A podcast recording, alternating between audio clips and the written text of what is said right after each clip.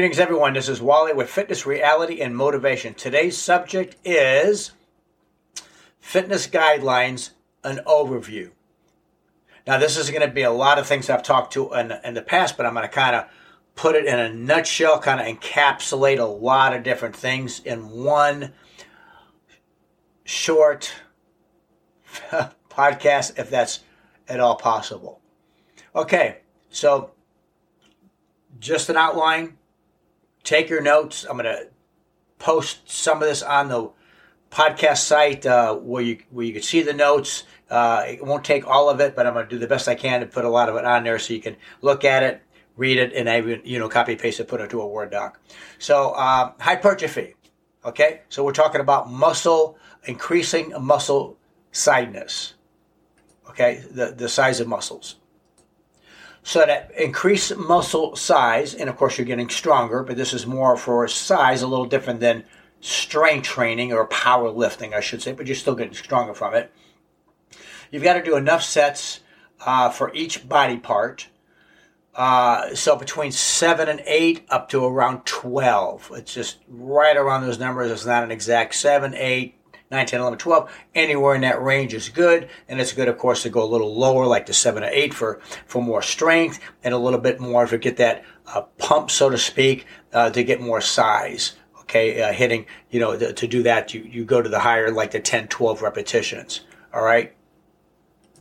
If you go down as far as six, that's typically powerlifting, which you can do, but for the average person who wants to get really fit in the gym, not necessary.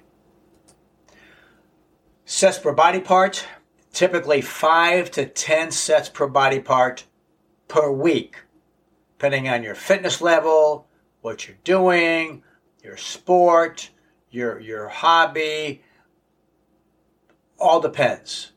Injuries, everything matters. So 10 to 12 sets per body part per week, kind of a little bit of a spread, but it's not a it's a one fit all. So it, it, does matter depending on what your fitness level is. Can I cover that in today's uh, podcast? No. A lot of people do go to failure. Okay, you can go to every single set to failure or just the last set to failure. You don't have to. Uh, many professional bodybuilders do go to failure often sometimes maybe one set or not. It depends again on the person, the individual, your goals. Uh, if you did go to failure for the average person, which is great to do, maybe the last set you can go three or four sets, five sets to failure, but you would do that very, very rare. Uh, you, you, wouldn't want to do it every single week. Uh, and again, depends on your background, how much foundation you have. You wouldn't, you wouldn't want to go to failure unless you've been training uh, weights at least three, four, five, six months. Uh, you wouldn't, wouldn't even want to go there. And again, you don't need to go to failure. A lot of people get strong and pretty, pretty darn good shape just going about two or three uh, left in the tank, so to speak.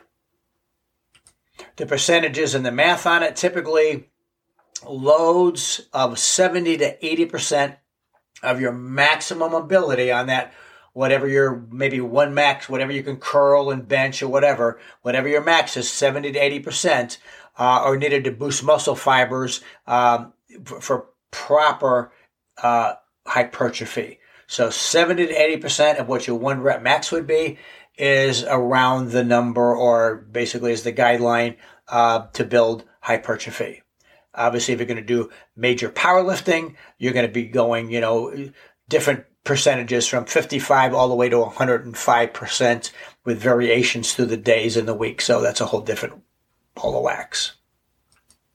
Rest time is needed. I tell uh, clients all the time that your glycogen must replenish in the muscles at least 80% or so, so you can have the strength to keep lifting as heavy as possible.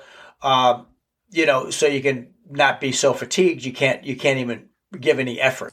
Again, you have to push hard enough to put enough stress on the muscle fibers to actually tear them down so they rebuild.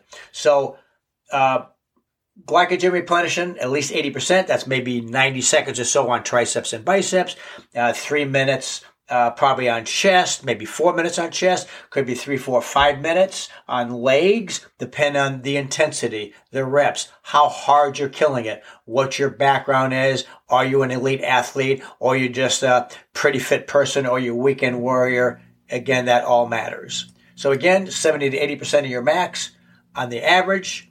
So you're going to be two or three short of failure by the, by the uh, uh, uh, third, fourth, fifth, sixth set, depending on how you're training for that particular muscle group that day.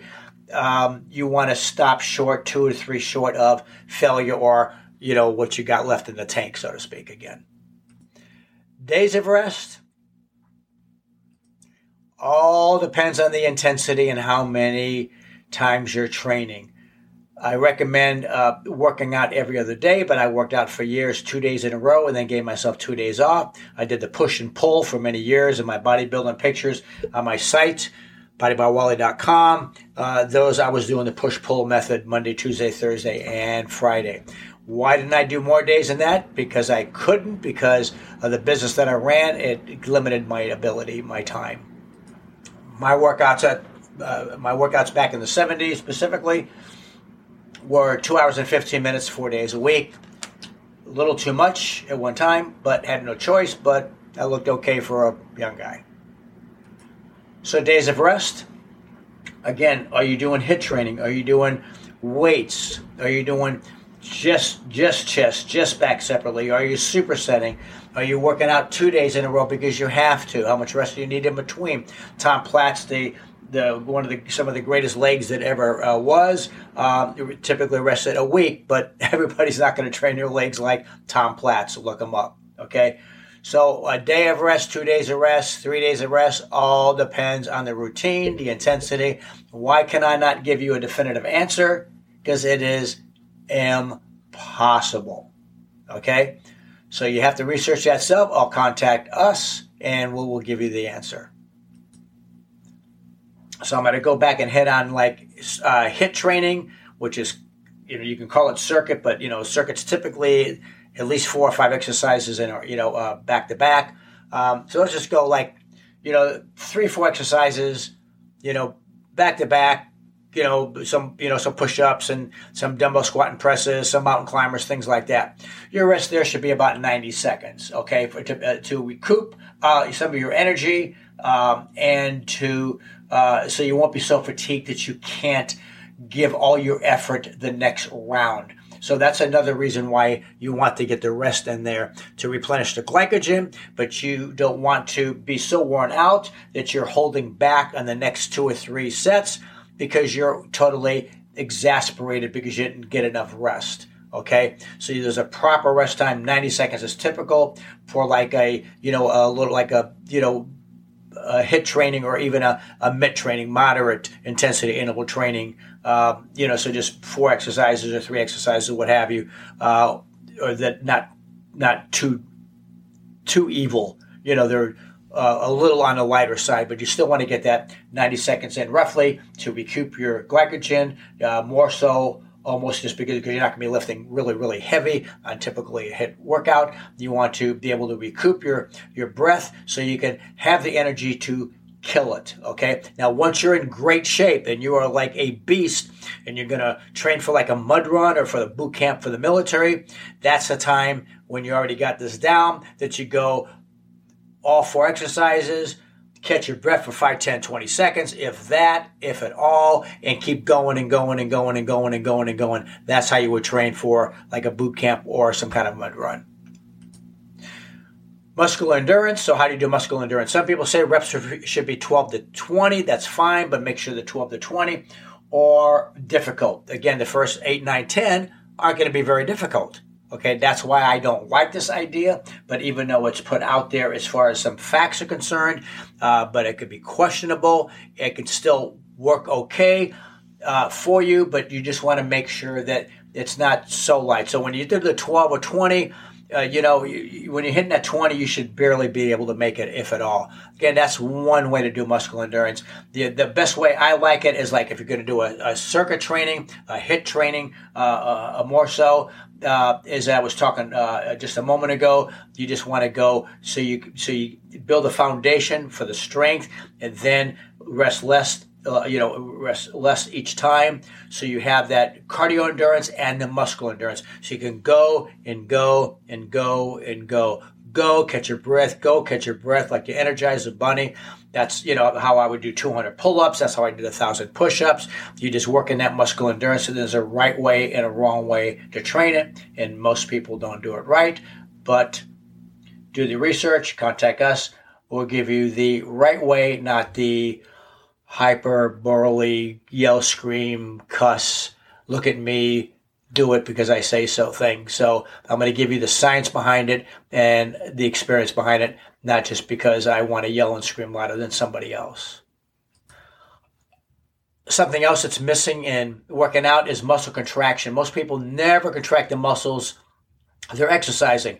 Like if you're doing uh, a, a lat pull down, okay? So you got the lat bar over your head, you're pulling it just in front of your upper chest, you're pulling down, you got your arms, you pull down with your arms, and you squeeze the chest. Wrong. The arms are only hooks. So you want to concentrate on the back. So you got your arms up for a lat pull, Engage the shoulder blades. Initiate the move with your back. Then drive your elbows and then squeeze your shoulder blades again like you're squeezing a quarter. That's the way to do it. Everybody drives with the elbows, squeeze the back. Wrong. Trust me. Try it. I the the the, the fight you to, to prove it wrong. You got to try it. You do it. I'm telling you, it'll change your life. Don't waste your time in life. Life is not a dress rehearsal. If you're going to be in the gym, give it all you got. If you're going to be in front of somebody, we're getting personal here. Here, a friend, a loved one, give them one thing you can. That's the most important thing I've learned in my life. Give them the gift of your attention. So when you're working your muscles, even when you're doing curls, people go up and down and doing curls. Yes, you're working your biceps, but a lot of the times you're putting the strain or the effort on your on your tendons Okay. I, you know, I want to make sure that you all think bicep. Okay. Just don't bring the arms up and squeeze the bicep. Initiate the move with the bicep and continue through it and squeeze it at the end, feeling the bicep on the whole way down. Think the muscle you're working. Now you can't do that. That you can do that on dumbbell flies. You obviously can't do that on a flat bar uh, uh, bench press you can't contract your chest muscles. So there's exercises you cannot do that with. If you can do it, do it and do it right. Do it hard, squeeze it, concentrate, mind your muscles. Overtraining. Can you overtrain? Yes, you can. I've heard people on YouTube say you can't overtrain. There's such thing as overtraining. I'm going, oh my gosh. Yes, you can overtrain. Okay? They can kill you. You can get uh, rhabdomyolysis okay, where, where you look like you're bleeding through your skin, and it's basically your kidneys aren't processing fast enough, and all of a sudden your muscles are breaking down and coming through your skin, almost looking like blood. It's deadly. That's a rare case, but it happens to people.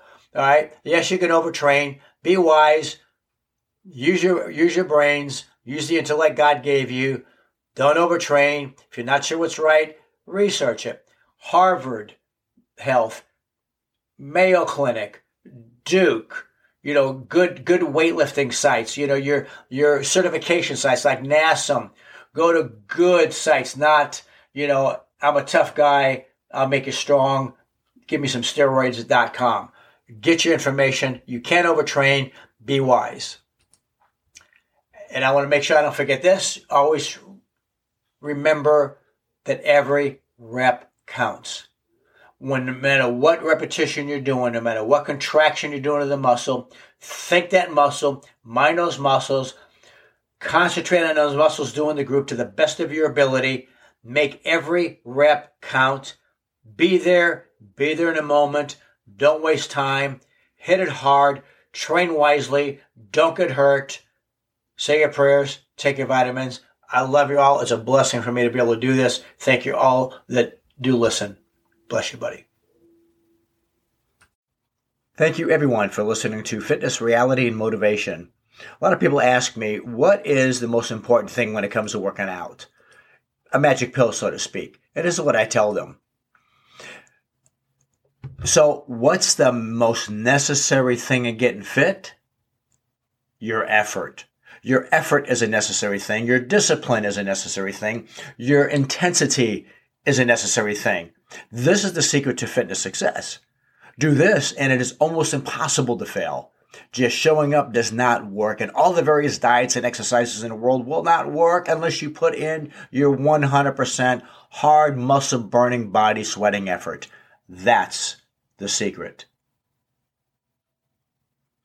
Remember, keep your body fit. It's the only place you have to live in. God bless.